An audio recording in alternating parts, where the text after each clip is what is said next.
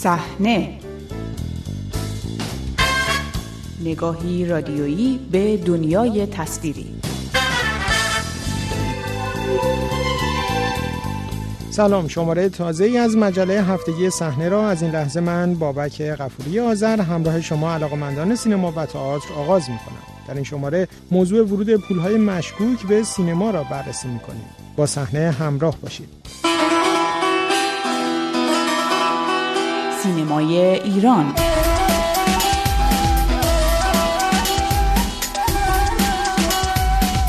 کانون کارگردانان سینمای ایران هفته گذشته با انتشار بیانیه‌ای نسبت به ورود آنچه سرمایه های مشکوک به سینما خواند هشدار داد و گفت این سرمایه ها با تغییر مناسبات تولید حیات سینمای ایران را در خطر قرار داده است. انتشار این بیانیه موضوعی را که چند سالی است از مسائل مهم مطرح در لایه های زیرین سینمای ایران بوده به سطح اول رسانه ها برد. در این بیانیه گفته شده اهالی سینمای ایران ناظر ورود پولهای کلانی از منابع نامشخص و بعضا دارای شبهه به هیته اقتصاد سینمای ایران هستند. با اینکه این بیانیه صریح ترین موضعگیری یکی از مهمترین نهادهای سنفی سینمای ایران نسبت به موضوعی محسوب می شود که در سالهای اخیر روند تولید و عرضه فیلم ها در ایران را تغییر داده است. اما همچنان در آن اشاره مشخصی به صاحبان این سرمایه های مشکوک و دریافت کنندگان آن نشده است. در محافل رسانه‌ای و فرهنگی ایران از پولهای مشکوک به عنوان منابع یاد می شود که از فعالیت‌های نامشخص خارج از حوزه فرهنگ و هنر توسط افرادی بی سابقه در این حوزه وارد امور هنری می شود. درباره ماهیت تأمین کننده پولهایی که مشکوک نامیده می شوند نظرات مختلفی مطرح است. گروهی این پولها را محصول فعالیت‌های غیرقانونی در بخش‌های سایه‌ای اقتصاد ایران می دانند. ابوالحسن داوودی نویسنده و کارگردان سینما ایران که هم اکنون فیلم هزار پا با کارگردانی او بر پرده سینما هاست درباره ماهیت این پولها چنین می‌گوید. معمولا ماهیت متفاوتی داره. این سرمایه هایی رو که ما میشنویم که حالا بعضا اختلاس میشه یا به هر حال به شکلایی به عنوان پول سیاه مطرح میشه یعنی پولایی که وارد میشه خیلی از کسانی که حالا به هر شکلی پولدار شدن یا در ارتباط با فضای قدرت هست یا قدرت های اقتصادی هرچی که هستن در حال اینا وقتی سعی می‌کنن که بیشتر به عنوان یه هابی هم وارد سینما بشن کلا با سرمایه های نامعقولی که وارد سینما می‌کنن نظم و تعادل اقتصاد سینما رو به هم می‌زنن. اتفاقا در خیلی از موارد اشکالاتی به وجود میاد و از جانب دوستان خودمون هست. که بعضا این پولا رو میپذیرن و باعث میشن که سیر اصطلاح گردش سرمایه در سینما از اعتدال خارج بشه. آقای داوودی ورود این پولها را منطبق بر شرایط کلی حاکم بر اقتصاد و جامعه ایران می‌داند. این اتفاقی که توی سینما ایران توی این چند سال اخیر داره میفته خیلی متفاوت از شرایط اقتصادی که توی کشور هست نیست. و خب گرچه ما مثلا به عنوان سینماگر خب خیلی از مشکلاتش رو احساس کردیم و تاثیرش رو هم توی تولیداتمون توی سخت کردن و گران کردن تولیداتمون گذاشته. ولی واقعا این میزان به دلیل اینی که سینمای ایران به شدت توی ویترین هستش و همه چیزش خیلی از جاهای دیگه و به اصطلاح حوزه های دیگه ای که سرمایه درش وجود داره خیلی روشنتر و شفافتر هست. خیلی سریعتر بروز می‌کنه و خبراش میاد و در حال هو جنجال در موردش میشه. ولی واقعیتش اینه که این میزان سرمایه که توی سینما هست حالا چه تمیزش چه کثیفش اصلا در مورد حوزه های دیگه و اتفاقاتی که در حوزه های دیگه میفته اصلا رقمی نیستش که بشه حتی گفت قابل توجه. فقط مسئلهش اینه که این تاثیر خودش رو به هر حال روی تولیدات مستقل می‌ذاره موضوع ورود پولهای مشکوک به سینما اولین بار با فعال شدن بابک زنجانی سرمایه گذار ایرانی در زمینه فیلمسازی مطرح شد. آقای زنجانی که درباره منابع سرمایه های در اختیارش هنوز هم ابهام هایی وجود دارد ابتدا با سرمایه گذاری در تولید فیلم هیچ کجا هیچ کس ساخته ابراهیم شیبانی وارد سینما شد و پس از آن با تأمین سرمایه فیلم 13 ساخته هومن سیدی عملا به نامی فعال در سینما تبدیل شد. او با راه اندازی دفتر سورینت فیلم و ورود تجهیزات فیلمسازی مانند دوربین و ستای تدوین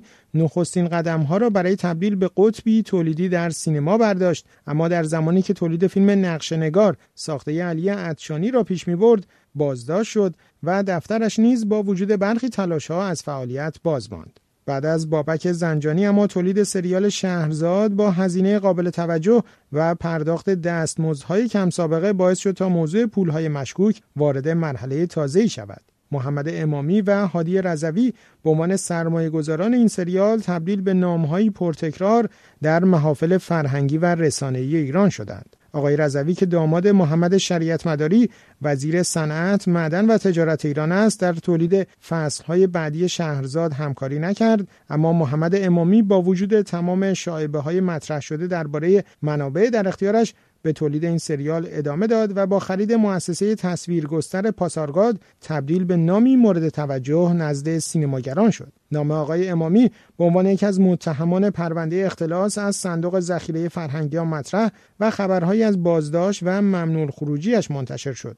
اما تمام این اتفاقات که بدون توضیحات روشنی نیز رخ می‌داد باعث توقف فعالیت های آقای امامی در سینما و محصولات مربوط به شبکه نمایش خانگی نشد. درباره دلایل ورود این نوع پولها به سینما دلایل مختلفی مطرح می شود. برخی از تلاش برای پولشویی این منابع توسط صاحبانشان صحبت می کند و گروهی دیگر نیز حضور دارندگان این پولها در محافل هنری و همنشینی با چهرههای شناخته شده عامل اصلی ورود آنها به سینما می دانند. ابوالحسن داوودی از طرفداران دلیل دوم است و ماهیت پولشویی را در این زمینه رد می کند. حوزه سینما خیلی کوچکتر از اون هست گرچه به لحاظ فرهنگی تأثیر گذاره اما خیلی کوچکتر از اون هست که بخواد به لحاظ مالی مفری باشه برای پولشویی و وارد شدن خیلی جدی و سیستمی و سازمان یافته پولی که بیاد از این عبور بکنه از این گذرگاه عبور بکنه و تبدیل بشه به پول تامین در بیانیه کانون کارگردانان سینما ایران گفته شده که نتیجه مستقیم و مخرب